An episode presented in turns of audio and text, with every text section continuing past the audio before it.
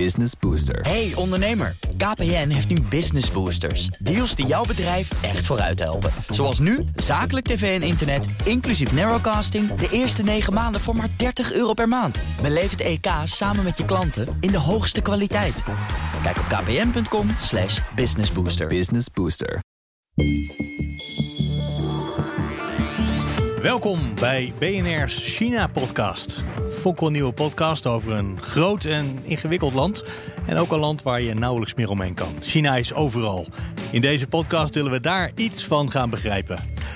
En deze podcast wordt mede mogelijk gemaakt door het Leiden Asia Center. We zijn er om de week, steeds op woensdag, met een nieuwe aflevering. Elke keer twee gasten over één onderwerp. En ik zeg dit heel stellig, maar vandaag is de uitzondering op die regel. Want vandaag beginnen we gewoon met twee afleveringen. Onze eerste aflevering gaat over de relatie tussen China en Noord-Korea.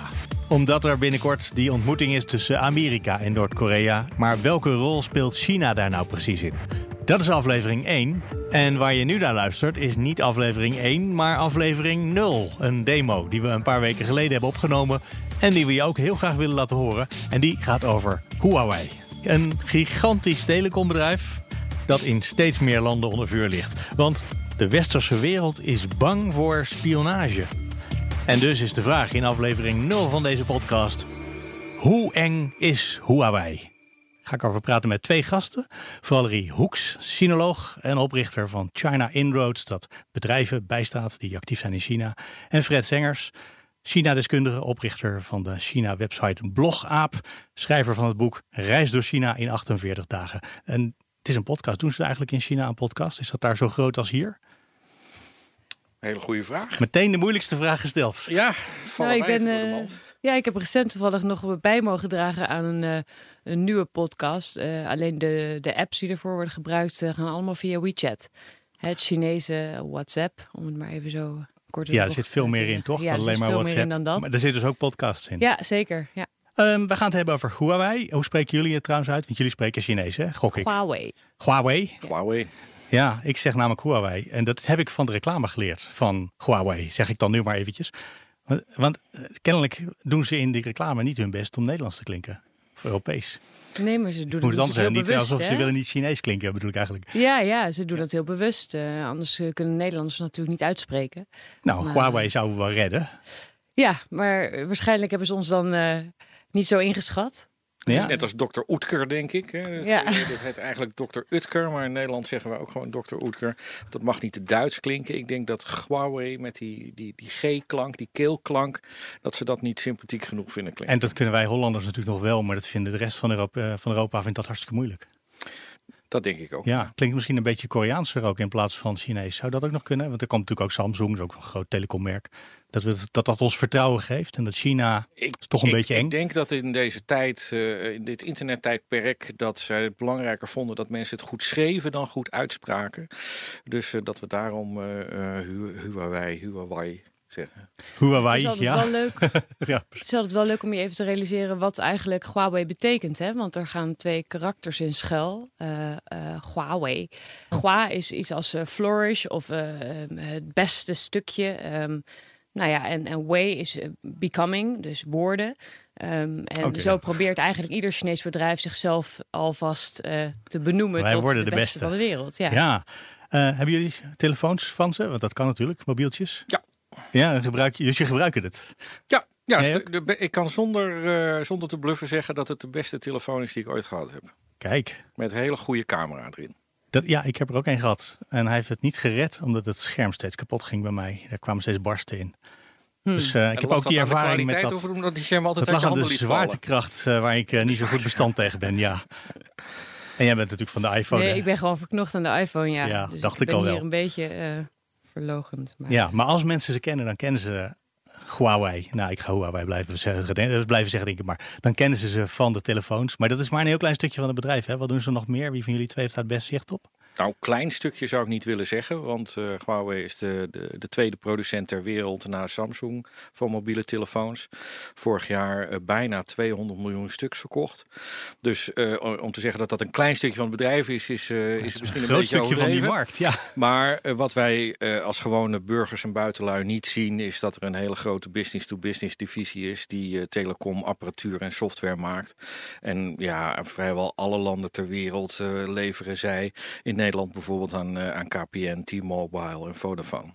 En dat onderdeel loopt nou juist gevaar. Ja, dat hè, is waar de, de ruzie over ja. staat. Doen ze nog andere dingen? Eh, netwerken dus, uh, telefoons. Dus zitten ze nog in andere takken van sport waar we geen vermoeden van hebben? Nou ja, zoals veel elektronica-giganten uh, maken ze ook nog wel wat andere dingetjes uh, die met, uh, met communicatie en elektronica te maken hebben, zoals smartwatches en zo. Oh ja, maar dat is dan toch wel in de, in de Maar het is niet dat ze ook nog koelkasten zitten nee. of auto's of zo. Dat nee. dat, uh, wel leuk dat, dat, je het vraagt, want het is heel Chinees eigen hè, om een bedrijf ja. te hebben met tien verschillende focussen. En dan dingen waarvan je denkt, waarom combineer je dat nou? Ja, klopt. Ja, maar Huawei is wat dat betreft redelijk uh, gefocust op één product. Dat komt ook omdat het in 87 is opgericht. Uh, omdat ironisch genoeg uh, China uh, niet uh, makkelijk aan buitenlandse telecommunicatieapparatuur kon komen. Men wilde dat niet verkopen aan China. Dus het is specifiek met dit doel opgericht om in die leemte te stappen. En ja, dat is natuurlijk wel grappig om te zien dat in die, die paar decennia dat het is uitgegroeid tot een wereldspeler. Op dat ja, en dat we nu bijna leveringsverbod van China naar de rest van de wereld aan het instellen zijn. Want er zijn best wat landen inmiddels die het, die het spul niet willen hebben. Vooral in de westerse wereld. Uh, in de Engelstalige wereld vooral. Er zijn heel veel landen uh, in, in de wereld. Er zijn er 170 landen actief, heb ik nog even teruggezocht. Mm -hmm. uh, en er zijn natuurlijk heel veel landen waar dat geen enkel probleem is. Alleen ja, bij de Verenigde Staten en, en zijn bondgenoten is het nu een, een kwestie die behoorlijk op de spits gedreven wordt. Ja, het bedrijf is opgericht, uh, ja, zoals je het net beschreef, moet het eigenlijk door de staat zijn geweest. Wij zeggen hier, hij is ja, opgericht nou, door... Ja, dat is nee, niet helemaal niet? waar. Nee, dat is echt. Het, uh, dit is een gecompliceerd verhaal. Het is ja. een, een, private onderneming. Uh, opgericht door een meneer die uh, Ren Zhengfei heet. Zhangfei moet ik zeggen. Um, en die, die, die, die komt uit het, het Volksbevrijdingsleger. Waar die bij, bij een technische research afdeling zat. En hij is voor zichzelf begonnen. Het is een private onderneming. Maar het is wel een beetje schimmig of het niet een verkapte staatsonderneming is. Omdat er, er zit een stichting tussen waar de aandelen in zitten. En wij weten allemaal niet precies hoe dat geregeld is. Nee, en China had een doel. Dat bedrijf ging daarin voorzien. Dus er, er was zeker een staatsbelang. Deze meneer ging dat Zeker, voor, en die had, zat al in het een leger. de markt. Ja, hij had de connecties natuurlijk ook. Ja, maar is ik dat denk, hoe bedrijven is- kunnen beginnen? Zeker, maar er is nog wel een fase aan vooraf gegaan. Deze Zhang Zhangfei is eigenlijk eh, ook wel eh, grappig detail. Hij is ook de schoonzoon van de toenmalige vice-gouverneur van de toenmalige premier Zhou Enlai. En die stond zij aan zij met Mao Zedong. Ehm, dus hij had op het hoogste niveau had hij hele goede banden. Totdat hij scheidde van zijn vrouw, eh, van mevrouw Meng. En daarna is hij nog twee keer hertrouwd, maar dat terzijde. Ja. Ehm, maar het betekent wel dat hij dus die start enorme steun heeft gehad. En waarschijnlijk vanuit daar is dat ook ontstaan. Hè? Van joh, eh, ja, wij moeten het gaan doen eh, met elkaar. Ja, want we hebben natuurlijk vanuit Nederland graag het idee van, oh ja, de staat zit er altijd in en achter. En dan maken jullie, je spreekt het niet helemaal tegen, maar er zit wel een flinke nuance in, hè, wat jullie net zeggen. Ja, ik denk dat het altijd heel belangrijk is om je te realiseren eh, vanuit wel, werk, welk perspectief je spreekt. Hè? Want wij Nederlanders vinden dat eh, geeft ons geen lekker gevoel, inmenging van de staat. Um, In China wordt dat toch heel anders gezien. De staat heeft ook een bepaalde, ehm, ja, bijna een opvoedkundige rol. Hè? Ze worden eigenlijk op één lijn getrokken met je ouders die goed weten wat goed voor je is. En dat gaat heel ver. En de hele politiek in, in China heeft gewoon een enorme vinger in de pap van de economie. Dus uh, bedrijven spelen daar ook echt op in. We zitten nu in het dertiende vijfjarenplan. Uh, daar heb je vast wel van gehoord. Um, en dat is een plan waarin de speerpunten voor de economie uh, kenbaar worden gemaakt. En daar gaan allerlei subsidies mee gepaard. Dus om een concreet voorbeeld te pakken uit mijn eigen praktijk. Um, als ik met mijn klanten zaken doe met een lokale private onderneming dan heb je toch indirect heel erg uh, sterk te maken met de overheid. Um, die is op de achtergrond altijd aanwezig. Of zit je ook wel echt aan tafel? Nou, die zit eigenlijk echt aan tafel. Ja, eet mee? Uh, nou ja, bijvoorbeeld, uh, ik werk voor een, een organisatie uh, in de mosselteelt. En dat gaat om een, een eigenlijk een mosselboer die op een eiland vlakbij Shanghai een, een ja, grootschalige mosselteelt heeft. Maar die moet moderniseren, want dat past in het plan van de vijf jaren plan ja, van de van economische plannen voor het opstuwen van China. Precies. En uh, nou, wat je daar ziet is dat er um, ehm, 8 eh, miljoen geïnvesteerd zou moeten worden in het opzetten van een nieuwe fabriek. Um, en dat is niet alleen goed voor de modernisering, maar dat is ook goed voor de mensen lokaal. Dat is goed voor het milieu. Um, maar dat is natuurlijk niet een bedrag wat zo'n boer even ergens op de plank heeft liggen. Dus daarvoor is de lokale overheid nodig. Dus wat er gebeurt in zo'n proces. En daarom duren die processen altijd zo'n eindeloos lang. Er wordt enorm gelobbyd achter de schermen. En dat moet gebeuren door de onderneming, lokale onderneming zelf. Maar ook door de officials, lokale uh, ambtenaren, die vervolgens ook weer geld moeten halen. En dan uh, weer naar de provincie ja, of nog naar hoger in de boom. Precies. En dat is een heel uh, complex proces. Maar dat heeft wel ervoor gezorgd dat heel veel bedrijven, waaronder Huawei, zo groot hebben kunnen worden. Omdat ze dus eigenlijk in de pas lopen en passen in het plaatje wat ze uh, voor ogen hebben. Vanwege de connecties ook met de mensen die de macht hebben. En als we dit in Nederland zouden doen, dan zouden we meteen allerlei corruptieschandalen over ons halen. Want dat vinden wij heel raar hier, toch? Als je, nou ja, kijk, als je in Nederland ondernemer bent. Kijk, de situatie is niet, zeker niet één op één hetzelfde. Dat wil ik absoluut niet beweren.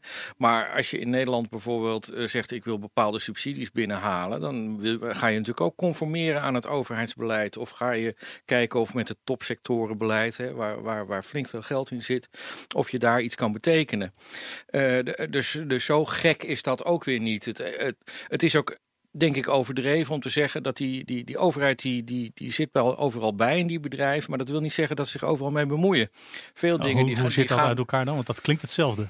Waarom zou je erbij zitten als je er nooit mee wil bemoeien? Sterker nog, dat er is zijn controle, heel veel... omdat je, hè, je, je wil erbij zitten om te voorkomen dat er een situatie ontstaat dat je in moet grijpen. Maar uh, op zich, als een ondernemer gewoon leuke dingen doet, interessante dingen doet, uh, die bijdragen aan de ontwikkeling van het land, waarom zou de overheid daar dan ingrijpen?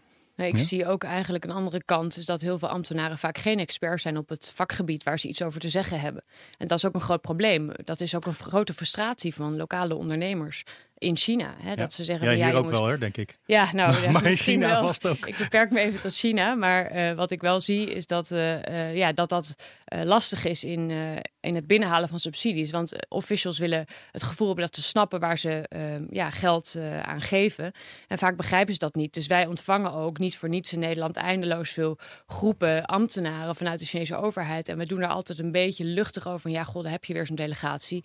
Maar dit is wel om hen ook met eigen ogen te kunnen laten zien waarom het nou zo belangrijk is. Bijvoorbeeld wateringzuivering, uh, waterzuiveringstechnologie uh, hè, of uh, food processing of noem maar iets waarin wij goed zijn. Ja, dat willen ze met eigen ogen zien. Pas dan begrijpen ze het en dan zijn ze bereid om daarvoor geld neer te leggen. Dus ja, dat hoor je, dat je eerst vertrouwensband moet kweken. Ja. En dat duurt daar langer dan bij ons. Maar dat, dat Ja. zit in dit soort processen. Dat er op de achtergrond nog meer mensen mee moeten. Ja, precies. het, eh, en dat gaat helemaal omhoog binnen die hiërarchische structuur waarin ze werken. Hè. Daar moet uiteindelijk iemand een go op geven.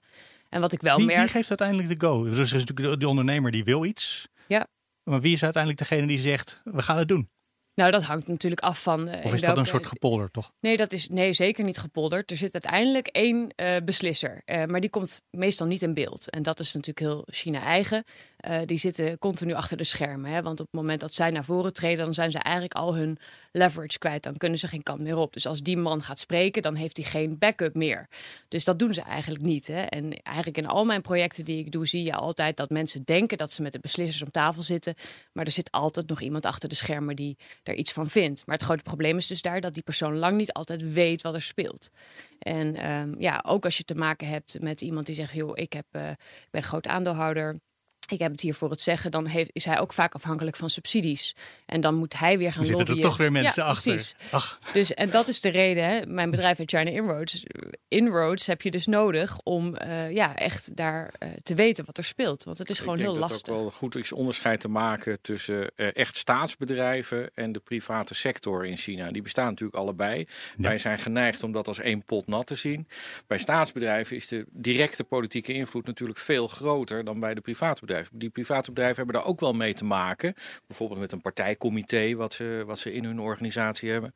En uiteindelijk als het gaat om subsidies of om uh, vergunningen of om uh, kapitaal naar het buitenland te plaatsen, dan moeten ze ook wel toestemming voor vragen. Maar uh, zeg maar het discretioneren bevoegdheid van de private ondernemer is veel groter dan bij de staatsonderneming. Ja, maar als we nou horen dat hij Ren dat hij lid is van de partij, dat is geen toeval, toch? Dat heeft hij nodig voor wat hij moest bereiken. Ik, ik weet niet of hij uit overtuiging lid is geworden. Ik denk dat hij heel. Als hij dat als hij dat niet is, dan is hij denk ik heel verstandig geweest. Omdat hij dan natuurlijk toch over een bepaald netwerk uh, beschikt. En, en daarmee ook zijn loyaliteit aan, uh, aan de partij en het, het landsbestuur toont. Die loyaliteit. Want daar zit natuurlijk wel ook het probleem soms. In Amerika denken ze nu dat China via de, de apparatuur van Huawei alles afluistert.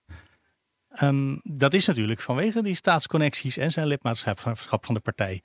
Dus zit daar een punt? Heeft Amerika een punt? Uh, Australië, wat ook geen telecomspul meer uit dat land wil hebben?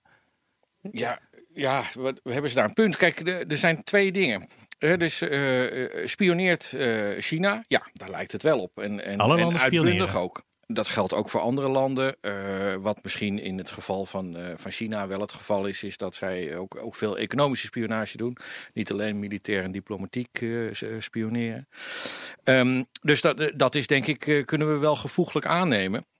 Een heel ander verhaal is natuurlijk of individuele ondernemingen daar ook voor ingezet worden. En, en, en er is een hele goede reden om te uh, vermoeden dat dat niet het geval is. Want dat is oh. namelijk, je hoeft maar één keer tegen de lamp te lopen en dan kunnen ze de tent wel sluiten. En daar heeft uh, Huawei niks aan, maar daar heeft de Chinese staatsveiligheid uiteindelijk ook niks aan.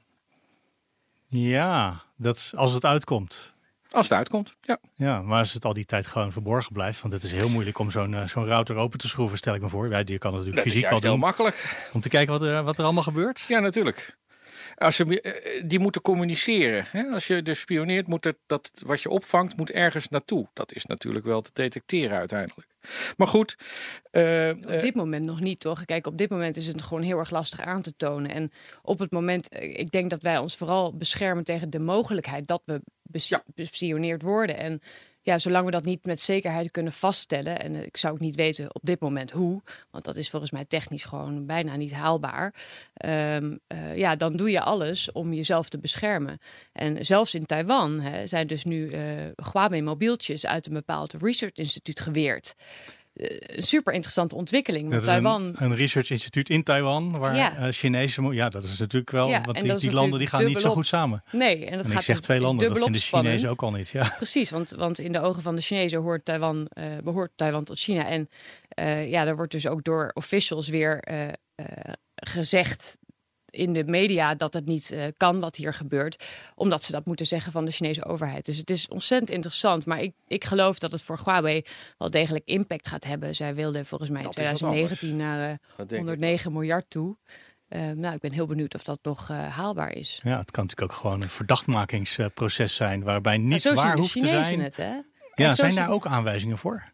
Ja, natuurlijk. Ja, de, kijk, oh ja? de Chinezen Jij zegt natuurlijk, maar voor mij is het nieuw. Nou ja, kijk, wij zitten allemaal wel naar de handelsoorlog tussen de Verenigde Staten en China te koekeloeren. Maar dit gaat al lang niet meer om handel alleen. Dit gaat over uh, de, de, het land dat al 100 jaar het machtigste land ter wereld is.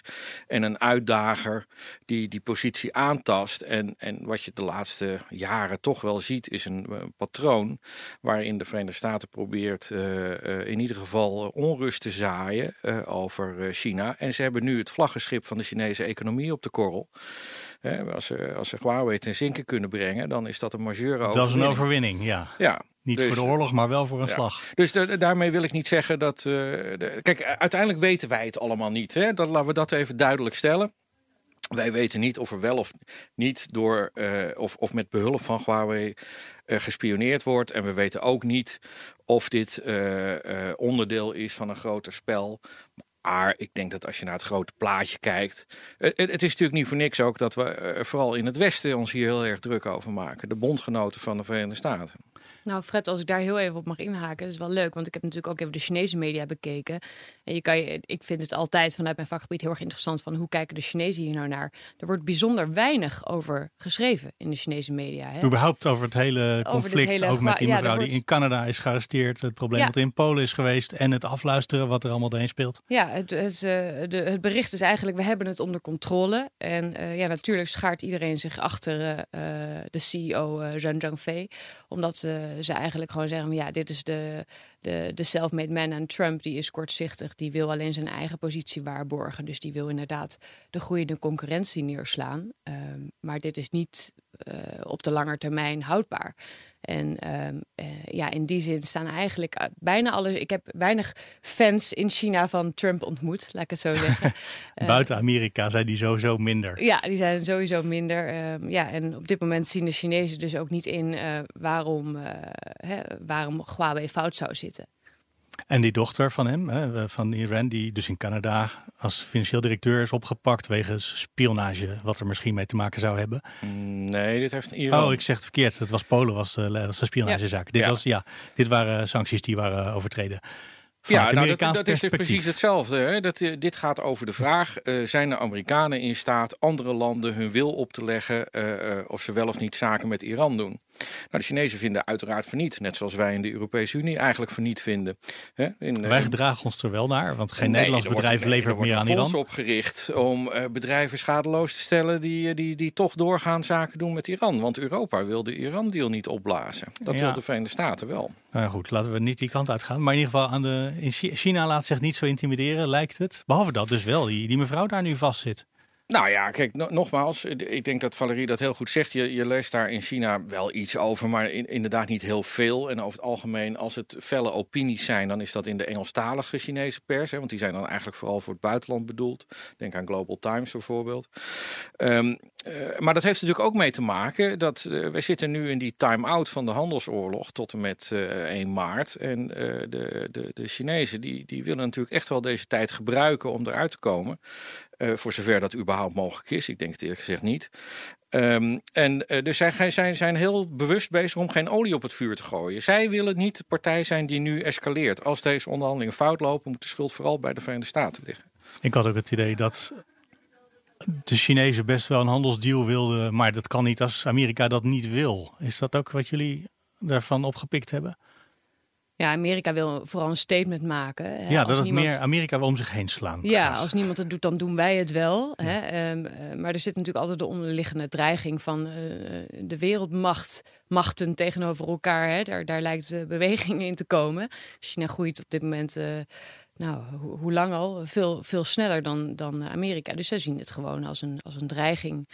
Um, ik geloof dat, uh, dat China daarin best wel slim op inspeelt. Ik weet niet of jullie de, het interview met uh, de CEO van Huawei hebben gezien, maar die zegt ook zoiets van: uh, You have a great president in America.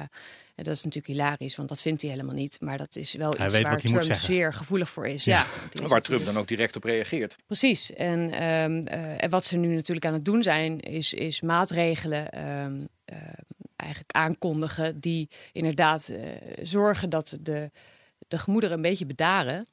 En dat Amerika ook uh, ja, een, een, zet zal doen in het verlagen van tarieven, importtarieven. Um, maar het is altijd maar de vraag in hoeverre die, die uh, maatregelen ook echt uh, geïmplementeerd worden en hoe effectief ze zullen zijn. Hè? Uh, bijvoorbeeld mm. de bescherming van het uh, IP-recht, dat is natuurlijk een zorg die. Ja, patenten en dat soort ja, zaken. Patenten, ja. dat is natuurlijk een zorg die, die iedereen heeft. Hè? Dat is ook een gegronde zorg. Um, nou ja, en daar wil, wil China best iets aan doen. Dus die zeggen, nou, we stellen nu een, een nieuw Supreme People's Court op. Um, en daar kunnen we dan heel onafhankelijk kijken naar dit soort cases. Maar in praktijk weet natuurlijk niemand hoe dat uitpakt. Dus, um... Nou, daar heeft, uh, heeft hij ook wat over gezegd. Want in het interview zei hij toen: uh, Ik hou van mijn land, ik steun de communistische partij, maar ik zal niets doen dat de wereld schaadt. Ja. Nou, alles is rustig weer ineens, toch? Maar dat is natuurlijk niet, alles opgelost. Mensen gewoon doorlopen. Dit is natuurlijk alles wat op het toneel gebeurt. En, uh, Zeker. Maar kijk, de, de, Chinezen voelen natuurlijk feilloos aan hè, dat, uh, dat dit uh, niet alleen een handelsconflict is. Want in mei vorig jaar zijn er onderhandelingen geweest. Die zijn in principe succesvol afgesloten. China een aantal tegemoetkomingen gepresenteerd, juist op handelsgebied. En twee weken later komt er een heel nieuw pakket eisen op tafel. Dat geeft de Chinezen natuurlijk toch erg de indruk van... Uh, jullie willen helemaal geen akkoord. Iedere keer als wij iets, zei, ja. iets, toegeven... dan komen jullie met nieuwe eisen en steeds, steeds strengere eisen, steeds hogere eisen. Jullie gaan blijkbaar door totdat het voor ons onaanvaardbaar is. Daarom ben ik sceptisch over wat deze onderhandelingen nu gaan opleveren.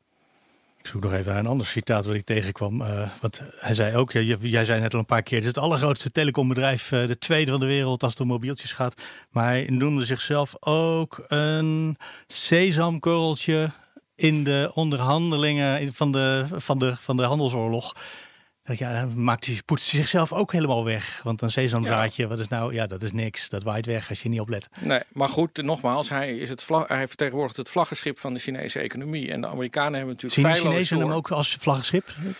Nou, samen met Alibaba denk ik. Uh, ja, hij is wel veel minder publiek figuur hè, dan bijvoorbeeld Jack ja, Ma. Deze man is wat kennen wij zelfs. Ja. Dat is natuurlijk iemand die op de voorgrond treedt en hij helemaal niet. Hij geeft ook zelden interviews. Um, uh, maar hij is wel, en dat had ik al even opgezocht, dat is best wel bijzonder. Hij is in die tijd met een, het luttele bedrag van 3000 euro ongeveer, is hij zijn bedrijf Huawei gestart. Hè? Waar nu uh, miljoenen in een, in een nieuwe start-up worden gepompt. Hij is echt een self-made man. Ja. En uh, je ziet een enorme trend in China ook, waar mensen steeds meer zeggen van joh, wij gaan voor de local brands. Wij willen onze eigen merken uh, en onze eigen producten uh, ja, gaan gebruiken. En vroeger was alles Apple en was alles Nike ja. en noem het maar op. En daar zie je ja, wel. Je moet ook niet vergeten dat het, zeg maar het, het kwalitatieve verschil tussen uh, buitenlandse fabrikaten en Chinese fabrikaten is ook kleiner geworden. Ja. Maar ze komen dus vanuit een situatie waarin ze namaken. En we staan nu toch wel op een soort breekpunt. Misschien zijn we dat zelfs wel gepasseerd. Waarin je zegt, ja, nu gaan ze gewoon zelf dingen creëren die, die niet eerder vertoond zijn. Het is een ja, bedreiging, deze... wat jij net beschreef. Dat is het. Nou ja, dat is natuurlijk aan de gang. En dat, dat, dat zien die Amerikanen natuurlijk ook wel. Die begrijpen feilloos wat de, de Achilleshiel van, uh, van, van China op dit moment is. En dat is dat ze op een aantal gebieden, denk aan, uh, aan, aan, aan, aan computerchips, uh, die techniek nog niet uh, volledig in huis hebben. China is de grootste importeur ter wereld van, uh, van computerchips, omdat ze zelf maar eigenlijk hele eenvoudige chips maken. Dus alles wat een beetje moeilijker is, moeten ze uit het buitenland halen. Nou ja, het lijkt er toch wel op dat de Amerikanen erop aansturen dat er straks een leveringsverbod komt van, van dat soort chips. En daarmee proberen ze de technologische bedrijven in China gewoon kapot te maken. Wat ik interessant vind, wat jij zegt, Fred. Uh, wat wij soms een beetje vergeten, hè? we zeggen allemaal in China is het investeringsklimaat niet uh, uh, eerlijk. Hè? Wij, wij, kunnen daar als westerse bedrijven niet echt uh, succes hebben, tenzij we dit of dat afstaan. Maar wat Amerika hiermee doet, is eigenlijk ook een vorm van oneerlijke concurrentie. Ja. Um, en dat vind ik altijd zo lastig met dit soort discussies. Het is maar net vanuit welke invalshoek je het bekijkt. En um, ja, in China is, uh, zijn heel veel bedrijven groot geworden door naar elkaar te kijken. Maar en los van de inbreuk, wat absoluut niet geoorloofd is natuurlijk, um, gebeurt dat wereldwijd. Wij kijken allemaal naar elkaar om uh, beter te worden. En China heeft natuurlijk enorme resources, niet alleen in kapitaal, maar ook in het aantal mensen, waardoor je heel snel kan opschalen. En zij zien het als terugkomen van weg geweest. Hè? Tot, tot, uh, de, de, ja. tot met de Qing-dynastie waren zij gewoon. Er was even een dipje. Ja, precies. Ja, en er was even een dipje. Nou, dat zeg je precies zoals zij het zelf ervaren. En ja. zo wordt het ook in de geschiedenisboek omschreven. En ze zijn we gewoon weer terug van weg geweest. Dus zij zien zichzelf als een hele. Um, ja, een, een, een, tegenstander of een concurrent die er eigenlijk altijd al moeten zijn. En wij zien dit als een schokkend, uh, schokkende ontwikkeling. En we weten niet zo heel goed hoe we daarop moeten reageren. Nou ja, we hebben wel een vast patroon volgens mij inmiddels. Want we hebben eerst ZTE gehad, wat bijna onderuit ging. En nu ja, Huawei, wat onder vuur ligt. Maar is, dat, is, het, is het houdbaar om op deze manier je. je hey, Ik je, weet niet of het houdbaar is, maar dat is in ieder geval wel iets. We hebben die, dat patroon van die reactie voor Chinese bedrijven die we beangstigend vinden, lijkt er wel te zijn. Ja, maar je, je ziet ook wel, uh, we zitten nu, kijk, uh, het is een soort pendulebeweging. Hè? Toen de, opkomst van, van, China begon met de open deurpolitiek, aanvankelijk aarzelend, toen steeds sneller. Toen hebben we in het Westen China vooral als kans gezien, hè? want daar konden we lekker goedkoop dingen laten maken. En, de, de, en, en, toen ging China groeien qua welvaart, dus dan konden we ook spulletjes verkopen. Dat was allemaal prima. En, en nu slaat de pendule weer maar helemaal de andere kant op. Hè? Dus de schrik slaat ons om het hart van dat grote land. Hè? Ik, ik, spreek vaak in het land en dan spreek je met allerlei mensen. En dan vraag ik ook wel eens, wat, waarom vinden jullie het nou eng? En dan zeggen ze, ja, het is, het, het gaat zo snel en het is zo groot. De grote getallen hè, van meer dan een miljard mensen en, en alles gaat om grote getallen. Uh, dat, is, dat is blijkbaar heel beangstigend. Uh, tegelijkertijd kun je ook zeggen van ja, ik, ik, kan, ik kan net zo goed zeggen dat ik eh, verbied dat het sneeuwt. Weet je wel? Dat, uh, het, de, de, de, dat komt toch wel. Het komt. Ja. Je kunt daar niks aan doen. En, nou, ik, je kan er nee, wel iets kunnen we daar doen. niks aan doen? Want wel, bijna was ZTE onderuit gegaan en Huawei kan misschien ook wel kapot gemaakt worden vanuit ja, het maar buitenland. die strategie vind ik. is misschien wel dom, maar ja, maar het is ook een strategie wel. die, die. Het is geen strategie van. hey, je laat de economie dan niet te vrije loop. Hè. Je, je bent echt met, ja, met, met regulering reguleringen probeer je iemand onderuit te halen. Wat ik heel erg geloof is, um, als je ziet hoe China, iedereen kent inmiddels de term uh, One Belt, One Road. En China is op die manier natuurlijk ook de hele wereld aan het doorgaan uh, om strategische um, infrastructuur. ja, eigenlijk eigendom te maken uh, van, van de Chinezen. En uh, wat ik denk dat wij al veel eerder hadden moeten doen, en ik ben absoluut geen politicus, maar ja, wel een meer een samenspanning tussen de Europese landen en een, een gewoon een stevig uh, blok vormen. En ook gewoon kijken van oké, okay, welke overnames worden er gedaan door de Chinezen en wat laten we toe en waar steken Wanneer we begin, voor? vinden wij het eng worden? Ja. En misschien ook wel wanneer kunnen we iets samen optrekken? Maar op dit moment vinden wij het eng worden als het Chinees is. En kijken we niet naar de inhoud van de casus. Kijk, als, uh, als, als, als China hier, een Chinees bedrijf hier komt en willen DSM overnemen, dan zeg je, ja, kan mij dat schelen? Een verffabriek. Maar op het moment dat ze een defensiefabrikant willen kort, overnemen, ja. dat is een heel ander verhaal. Of de, je strategische infrastructuur, dat wil je niet uit handen geven. Uh, dus dat soort dingen, daar kan ik me echt wel iets bij voorstellen. Maar nu slaat de pendule helemaal de andere kant op. En uh, ja, je ziet soms, deze discussie wordt momenteel beheerst door de veiligheidsdeskundigen. Uh, en ja, met alle respect voor hun vak. En als iemand zegt met alle respect, dan weet je al dat hij het gaat afbranden. Uh, maar kijk, als veiligheid je kompas is, dan doe je niks meer. En daar hebben ondernemers natuurlijk helemaal niks aan. Zo staan ondernemers niet in de wereld. Die willen wel risico's klein houden. Ja.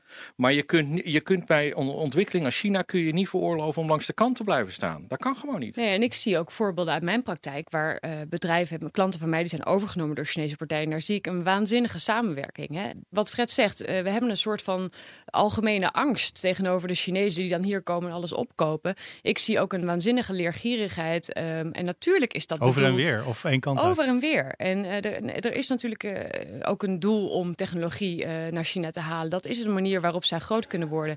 Maar er is ook heel veel te halen voor ons. En daar zie ik. Kan dus je daar een voorbeeld van noemen? Van iets waarvan je, ja, je hebt natuurlijk klanten, daar kan je vast niet al te veel over zeggen. Maar... Nee, nou, ik kan, ik kan iets vertellen. Ik werk voor een chemiebedrijf, zijn overgenomen door, door Chinezen. Um, en je ziet dat wij op het gebied van R&D gewoon vele malen verder zijn.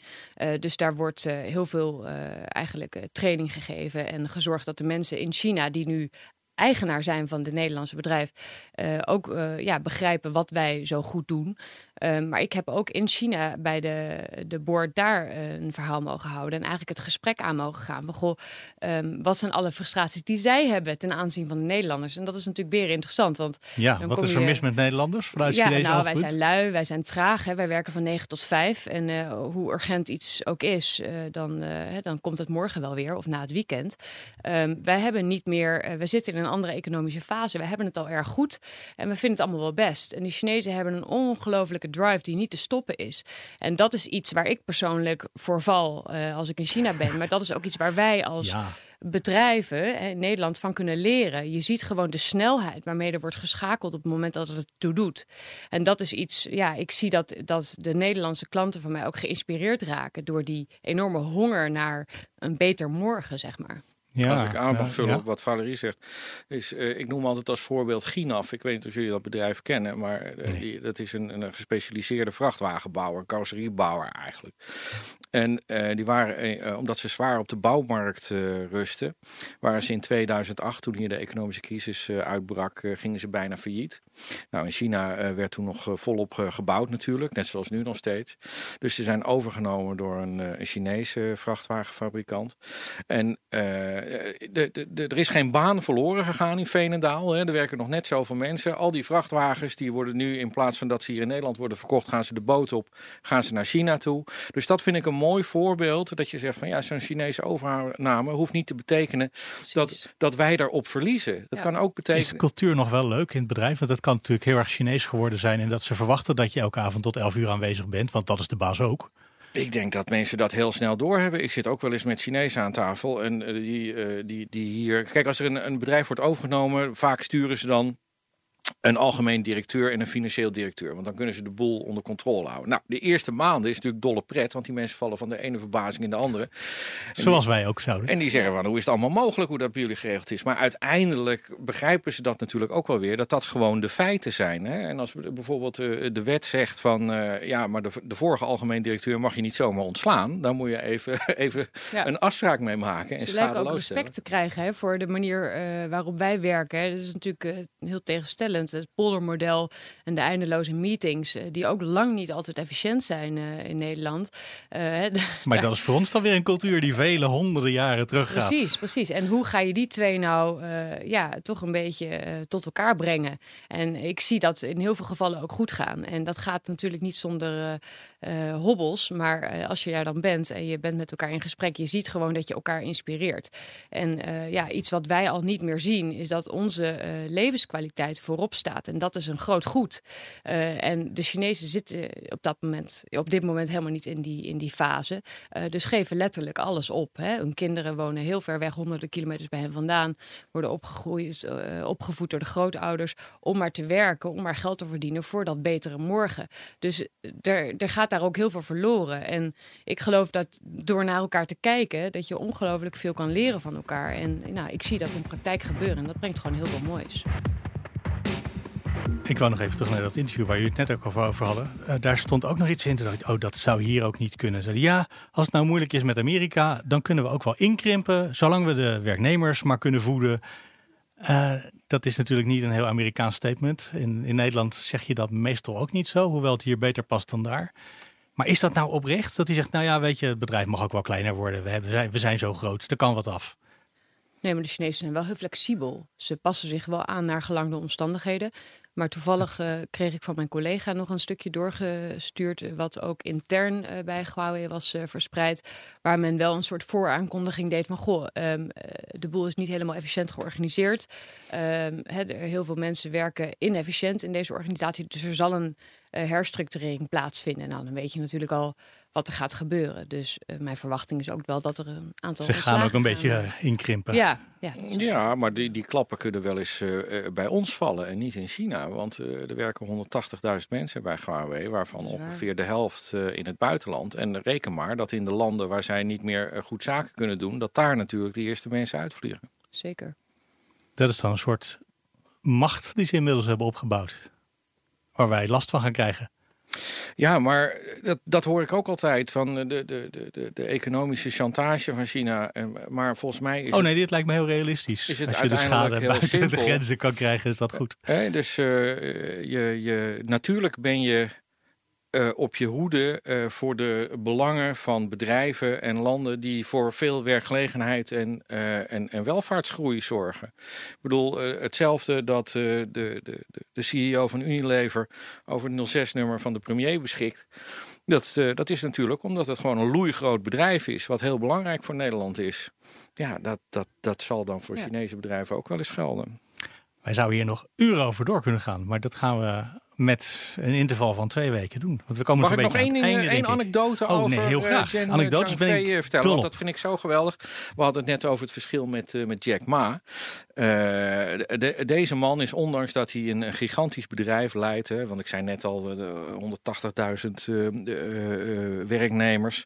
En, en 100 miljard dollar omzet vorig jaar... Maar hij is heel gewoon gebleven. En een van de mooiste anekdotes is dat toen op een gegeven moment een, een hele lange rij voor de taxistandplaats op het vliegveld van Shanghai zag, dat hij de, de airport shuttle bus heeft genomen. Dus dat je voor een paar UN in een ontzettend vieze bus die er heel erg lang over doet. daar zat dus de CEO van een van de grootste bedrijven ter wereld in. Precies, Fred. En dat vinden Chinezen geweldig. Ja. Dus ik, ik Ik vraag me dan soms af van hè, met, welk, met welk doel stapt hij in die bus? Dat is namelijk wel iets waar, waar Chinezen heel groot mee kunnen worden. Hè? Door dat volk, het normale volk, voor zich te winnen. Hè? En dat is natuurlijk het volk, die hebben geen VPN-verbinding. Die lezen onze media niet. Die hebben natuurlijk echt de trots hè, van Huawei. En vooral als zo'n grote man uh, zo normaal blijft. Dat, dat doet wat met dat volk. Ja, mooi. Dank aan mijn gasten, Valerie Hoeks en Fred Sengers. Ja, kom allebei nog eens terug. Dat was aflevering 0 van de China-podcast. En daar staat dus vandaag ook al meteen een echte eerste aflevering klaar op bnr.nl/slash China-podcast. Je vindt ons natuurlijk ook in de BNR-app en op je eigen podcast-app. Dus als je daar dan toch bent, klik meteen even op abonneren. Kost je niks, wel zo handig. Krijg je sowieso vandaag twee afleveringen.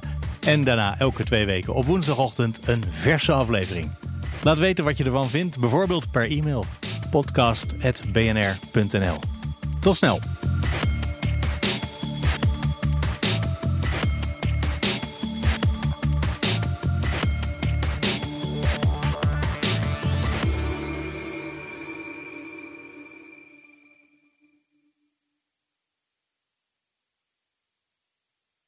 Business Booster. Hey ondernemer, KPN heeft nu Business Boosters. Deals die jouw bedrijf echt vooruit helpen. Zoals nu, zakelijk tv en internet, inclusief narrowcasting... de eerste 9 maanden voor maar 30 euro per maand. Beleef het EK samen met je klanten in de hoogste kwaliteit.